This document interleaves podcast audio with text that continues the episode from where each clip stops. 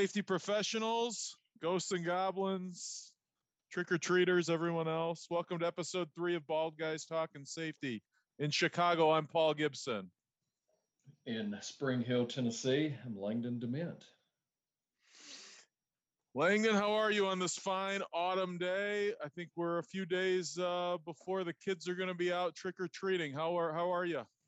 You know, I'm good. I can't complain. Just it's a little it's it's a little cool finally here, which is good. My house I haven't turned the heat on, so that's my main issue right now. You haven't had It's the heat that- on yet this year? Well, it's in that debate of temperature. You know, when it's during the day it gets to 70, so you're thinking, do I do it? But then overnight it's 43, so it's a little it's a little chilly. So I, I'm in that crux of not knowing what do I do. So I just kind of turn it up and then don't let it do anything.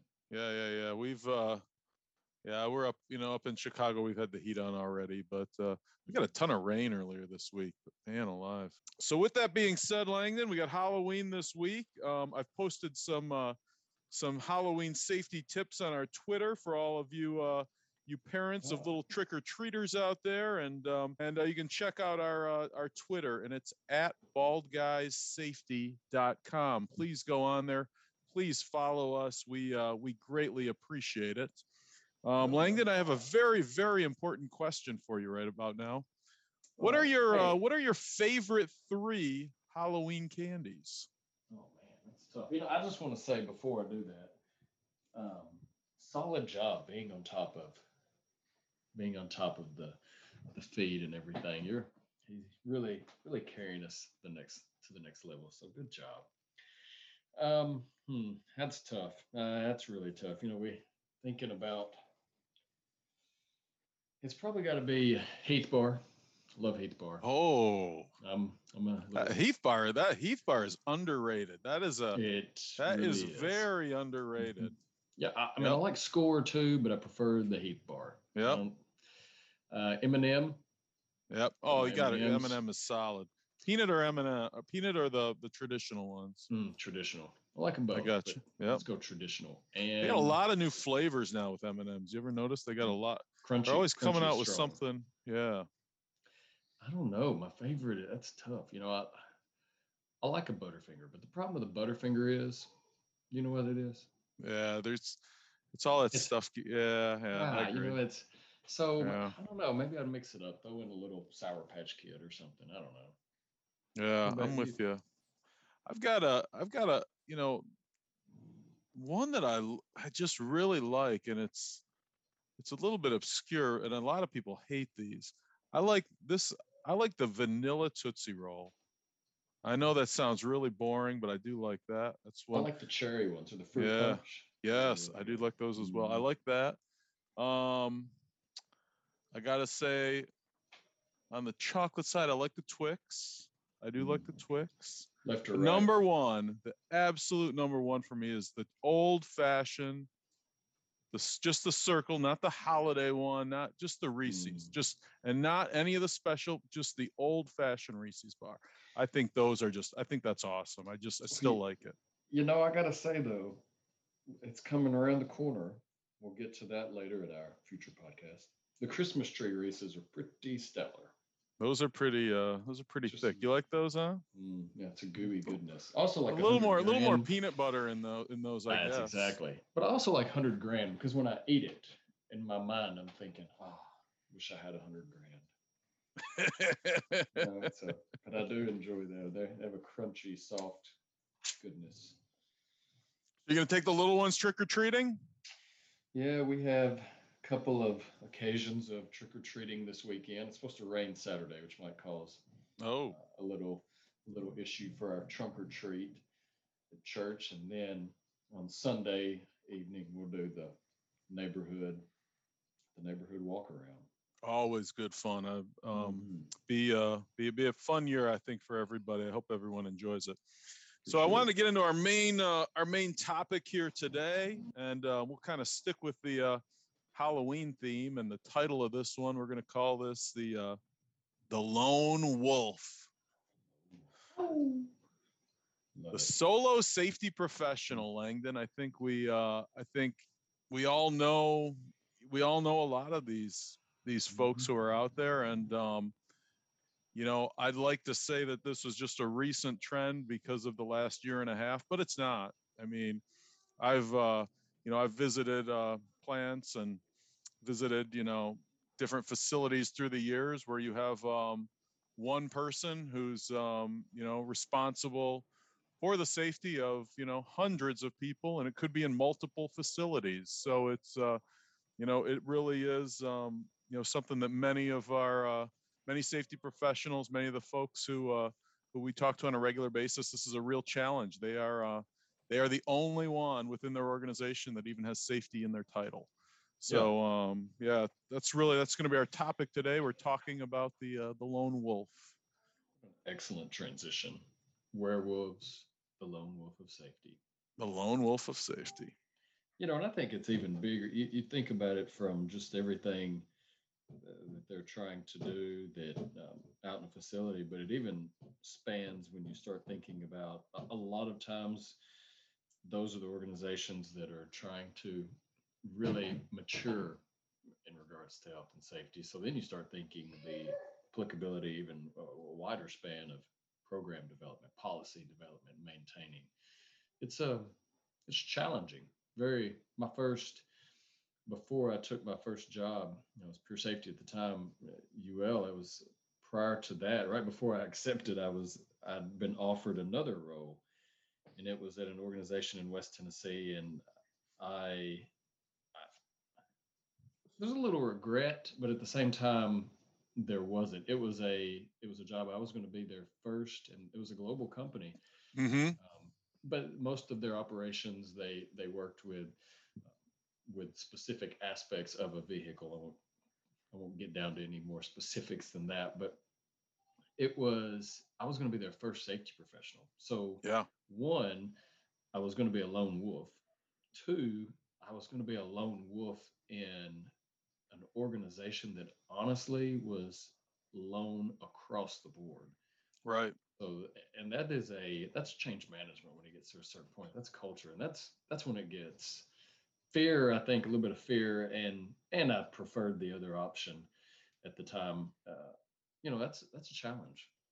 It still Yeah, occurs.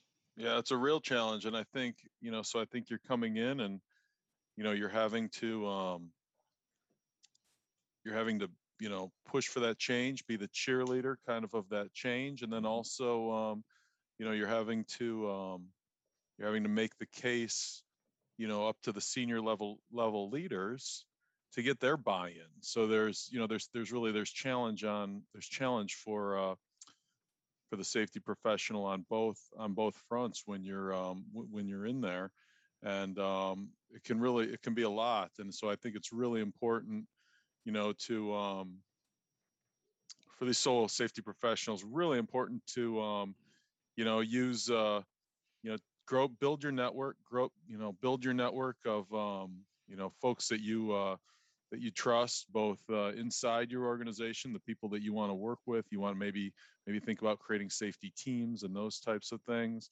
but also having a network outside of other safety professionals that you can um, that you can really lean on and you can um, can feel free to reach out to. And it's really really important. I think. And I one of the things that I've really loved in this industry since I've been in it is um, I do think you know there's not a lot of other there's not a lot of other professions you know if you were in marketing or something you're not really allowed to talk with your competitors and different things but in Mhm. safety you know there is that opportunity where you can you know for the betterment of the worker as a whole you know you can you can talk with uh, your competitors about best practices and you can talk with people who are in similar situations to you similar plants similar facilities. So i think the importance of really building that network um, particularly if you are you know a solo safety professional the lone wolf if you will you know trying to um, find that network and I, there's a lot of um, a lot of really good networks now um, online you know a lot of good online communities ton have popped up over the last couple of years langdon um, Mhm. you know that i would uh, that i would recommend uh, joining and you know if anyone has any questions or you know any anything on that, you can feel free to, uh, you know, send an email or, you know, send me a, send me a Twitter message, LinkedIn message, something like that. I'd love to tell you about some of the ones that I like. But, um, yeah, that would really, uh, you know, I think those are some of the things that I think about, you know, for the solo safety professional. Yeah, and I think you hit on something uh, from the aspect of talking about creating teams and things like that, and not Yeah. being proprietary. You know, safety is not proprietary. Now, specific process that an organization does maybe that could provide some insight into you know, trade secrets or whatever. Okay, but for the Right. most part, talking talking health and safety, talking processes. I mean, it's it's about learning from one another. Uh, you know, there's I dare say, and I, would, I might be corrected. Someone might send me something and correct me, but what is really just impactful or has been globally changing to the realm of health and safety? You know, maybe it's a new focus, but there's nothing groundbreaking. You know, I mean, what did what did the word that must not be named? Uh, for those of you that have never listened to our podcast, it's COVID we refer, we refer to it as the word, the c word that must not be named. What has that shown? It, it's shown a lack of infection control programs. It's shown Right. a lack of sometimes gaps in that. So when we think about it, you know, there's not not a whole lot of news. So what's something that that you can do different? And I know I've talked about it before, and I always do. I think it's just it's such- high value is establishing camaraderie, establishing the rapport with with workers uh, and all parties, not just doesn't matter if they're front level manager. You're not. We get the connotation of health and safety of being the, and it doesn't matter if I've been my internal health and safety manager, if I've done consulting, if I've done industrial hygiene consulting. Friend of mine, you always get that connotation of, oh, not for those of you that you might not be able to see. Of course, I put my hand over my mouth. Oh no, here comes the safety police. Here comes Right. the IH. pol-" And and that's not the way. You know, I think a lot of times we come off that way, and that's not the way it should be. It's so much more of of establishing that rapport with everyone, getting the understanding, especially if you're if you're in those organizations, whether it's construction, manufacturing, it doesn't matter. Uh, You know, just trying to get to know everybody and and go out there, and you're going to have to have some thick skin because you're going to most likely, if you're alone, if you're in a new organization or an organization that's kind of starting to put more focus in health and safety and maybe they haven't historically or if you're just the lone wolf in general you're in a pretty good health and safety they have a good culture uh, of overall buy-in i think you still are going to have that focus that's only put on you. So you're going to have to have tough skin. You're going to have to kind of shake off the dirt if, something is said to you but also be persuasive in conversation. And, and that doesn't mean uh, that doesn't mean lying or trying to elude but it, it means you're establishing those relationships. You're being persuasive in your conversation about health and safety and how that can really how that can really be a, a, a change a change piece of the overall overall culture. Um, you know and i think there's there's a lot to that because it, everything gets put on you whether it's trying to manage the admin side of it whether it's trying to be the the process person going out there, the applicable, actually doing the in the weeds training and everything. I mean, there's there's a lot to it, and it's it, it can be it can be scary when you actually take a step back and think, you know, if something happens, if we don't have a certain process from a regulatory standpoint, that could come down, and Right. you know how the regulatory can just funnel then to lawsuits. To, you know, and, and that's when you realize the I think the importance of having a proactive approach to not just even if there is a lone wolf, getting others involved to help you. And, and that's what- Absolutely. to me, that's exactly what you were hitting on with the teams. It, it's understanding that safety is not just me as a safety professional. It's it's everybody out there. It's creating that overall overall buy-in. Struggling with the word overall today. It appears. Yeah. You know, I think I think I think safety committees, safety teams, you know, whatever you can really, you know, get in place and find those um, you know, I think we've talked about it in the past. I think I've used the term in the past, but finding those uh those lead dogs who are out there um, you know, and you know who those people are in your facility and um finding the ones that um that really buy into health and safety. They understand the importance of it. They understand the importance of it for, uh, you know, for their brothers and sisters on the shop floor, um, and getting them involved because every every plant has um, every facility that I've ever been to, they have those people. Safety's not in their title, but they get it, and you and you can usually figure out who those people are, and um, they're going to be the ones that can then win some of the other people over and get them over to um, you know onto our side of things. So uh, that's that that's that's one of the things that I uh, the way I look at it. You mentioned uh, a little bit a while ago, Langdon. You said, "Here comes the uh, here comes the safety police," and uh, we don't, you know, obviously nobody nobody wants to be that person. You you'd much rather think of it from more of a you know like a coaching standpoint than like the police standpoint. But there are times where you know you kind of like you say when you are that lone wolf sometimes you probably do got have to put on that hat and uh and be that person. But i think if you have um you know, if you've taken the time and you've developed the relationships, the best uh, safety professionals that I've ever seen are the ones that go out on that shop floor and they know almost everybody by name. And not only that, do they know they know how many kids they have and they know i mean they know so much about these people and that's not something that you'll get right away but i think with with experience and with time if you're able to kind of take that approach and kind of learn and understand who your people are at the facility it's going to make it going to make it a lot easier but you know when you're the lone wolf you know time is a real a real issue. There's so many different things that you have to do you know that take away from that time where you're able to be out you know creating those relationships and understanding you know more about the people of your facility. So it really is um, you know incumbent to have you know some good tools in place and have um, you know as you're building out your processes building out your um, your safety management system really um, you know use use some of these tools that are in place and then also um, you know reach and reach to your network and um, learn from some of the things the people who've been there before and done this you know before you yeah no i think that's uh, you know that's spot on it because it's easy it's easy to be the lone wolf and feel like feel like you're in isolation. Right. Yeah. To actually being the lone wolf and being in isolation. Yeah. You know, being feeling like you are and actually being there we're totally separate. If you're in isolation, you're on an island by yourself. You don't have people helping you and and you're going through you know, I think there's a couple of fronts. If it's from maybe some of your own actions, which let's be honest, everybody can maybe sometimes have that feeling of I'm, I'm being the police, I'm going out because I'm not getting buy-in. So then I'm creating that type of environment and, and, or not creating, but I'm adding to it, I should say.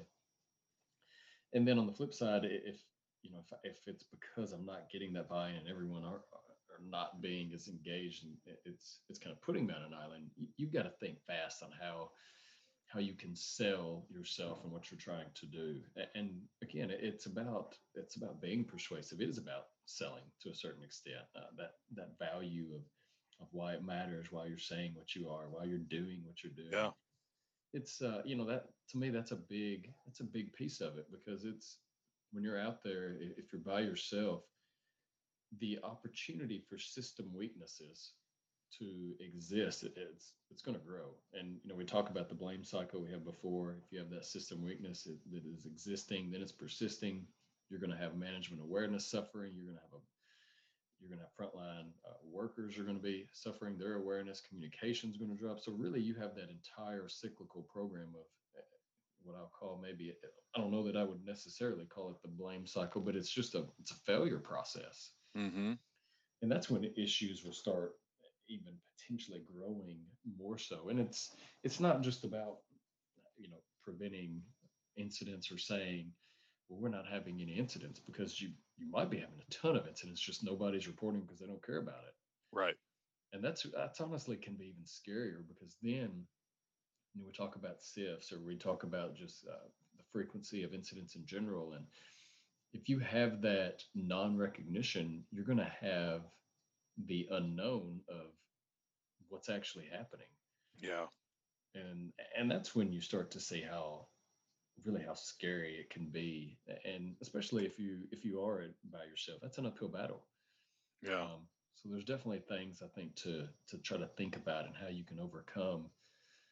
And really just building, you know, to me, it, it's about hopefully having having that baseline knowledge, of course, but at the end of the day, you can always research regulations and and try to figure out what is applicable there to your own specific organization. You can look at best practices for that own specific organization. You can look at their own organizational requirements.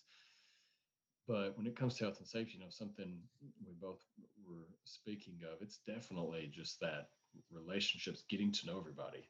Yeah. Because that's that's the aspect of health and safety that that's hard to teach. It's hard Yeah. to teach an open just going out and talking to people or, or showing that care. And some people are um, are more uh, their personalities are not as extroverting from the standpoint of that that's them. But that's where you You're just- right.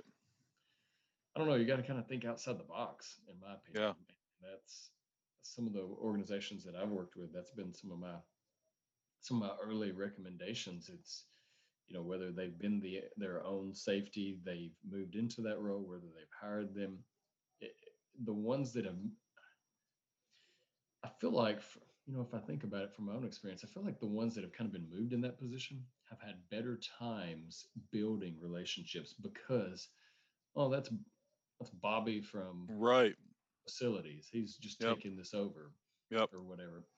Maybe now that's not saying they're not bogged down with everything that it entails, which is that that's that's one of the biggest um, probably adverse effects of being a lone wolf is there's so much in the realm of health and safety from your compliance that you have to do from you know all, all the checking the boxes and ensuring processes. But from a, a camaraderie standpoint they're the ones that they have to me just that better opportunity because they've already hopefully they're they already have that rapport with everyone and I, i've seen that they have had that opportunity to take it to the next level whereas you have somebody new coming in they're, you're the first safety guy you or, or gal you're the first person to manage it you're by yourself you're trying to teach trying to coach trying to meet and Yep. greet and that's a challenge Yeah, Absolutely. Absolutely. It's not um, you know, these things are not it's, it's not insurmountable, but I do I do agree with you. I, I think uh I think I've seen I think what I have seen is oftentimes, you know, the people who are, you know, internally get put into that position. Um, I think those relationships, I think it's I think it's just natural, right? Because it's probably somebody somebody from within the uh, you know, I guess the the, the facility family, if you will, somebody from within, and um, there might just be a little more of comfort level, and they uh, maybe they don't have to work as hard because uh, you know they have some of these relationships already, and um, you know, but I do think you know, and often often now, you know, with a lot of our uh, young professionals, they are being put into this, and they are coming, you know, straight in, maybe uh, maybe just out of one of their first couple jobs or right from college. So um, there is a challenge and uh, you know i think i think working on those personal relationships i would say i'd put that i'd put that as you know number one thing you know along with a million other things you have to do but no don't let that don't let that that building those personal relationships if if that fails all the rest of it may not may may not matter Yeah, no, I agree, and that's that's where you know we we talk about it. Really, we talk about it on many different fronts. About the you think about NASA, so they experienced brain drain a few years Yeah. ago. For those of you who don't know brain drain, basically everyone that got them to the moon left, or well, we'll, we'll just stick with they left. So then they didn't really know how to get back to the moon. Yeah. Because every all the experts left. So you had that massive brain drain. And then you start thinking about how organizations have continued to grow. And now we're in a, a perfect scenario of difficulty because people are working longer than they have people are living Mhm. longer just you know both great great things people want to work that's fantastic people are living longer younger people are getting into the workplace. So then we have to figure out how can two people that have viewed things so polar opposite, so totally different because you know some of them uh, they grew up in you know the World War II era of unfortunately they that's starting to kind of fizzle out due to time, due to time and age. But those that are just right under that, Yeah. um, you know, they still view things very similar to that to that realm. So then you have the the how they're to be coached, how they're to be taught, how they work in general versus young when you know lift up your phone, social media, and how that's changed. So you have to figure out how can how can I help and and stimulate conversation and keep things really moving and growing to two people that two meaning age groups that view things Yeah. so different. And that is a challenge, Absolutely, especially if you yeah. have someone right out of a health and safety program or that's just going into that role and they are some of that younger, you really have to figure out how to bridge that gap and even have conversation. And that's you know that that's a that's definitely a challenge, which to me attributes to the you know what you were hitting on a moment ago, and what, hopefully what what everyone's kind of getting back is that you've got to get outside your comfort realm and just dive in. Honestly, Yeah. Absolutely. Well, I uh I think I think we've probably uh what do you think, Langdon? You got any other any any final final thoughts on that topic? you know, we could probably talk longer. I think on specifics, but I, I think overarching, we've had um, hopefully we've hit on some some points to to think about and to kind of hopefully help help various organizations move forward. You know, if if anyone has questions, definitely reach out. We'd we'd be more than happy to help. But I, I think this is a still a challenge for for many out there. It's not just about trying to ensure that your workplace is being as healthy and safe, but it, it is definitely about trying to create those relationships. So it's, yeah, don't hesitate to reach out. Yeah. So if you've stuck with us and um, listened to this whole podcast uh, again today, we greatly appreciate it. Um, please subscribe. We are uh, we are on Spotify and I believe soon we'll be on Apple Podcast as well. So please hit the subscribe button there and um, tell any other of your uh, safety professional friends about us. It's uh, Bald Guys Talking Safety. We're on Twitter. Um, you can follow Langdon and I on LinkedIn as well. We're on all of that that these uh, these fine uh, Yeah. these fine things. So uh, feel free and reach out if you have any questions, any comments, and um, we thank you very very much for listening today. Please uh, please tell somebody about us. We appreciate it. Take care. Stay safe, everyone.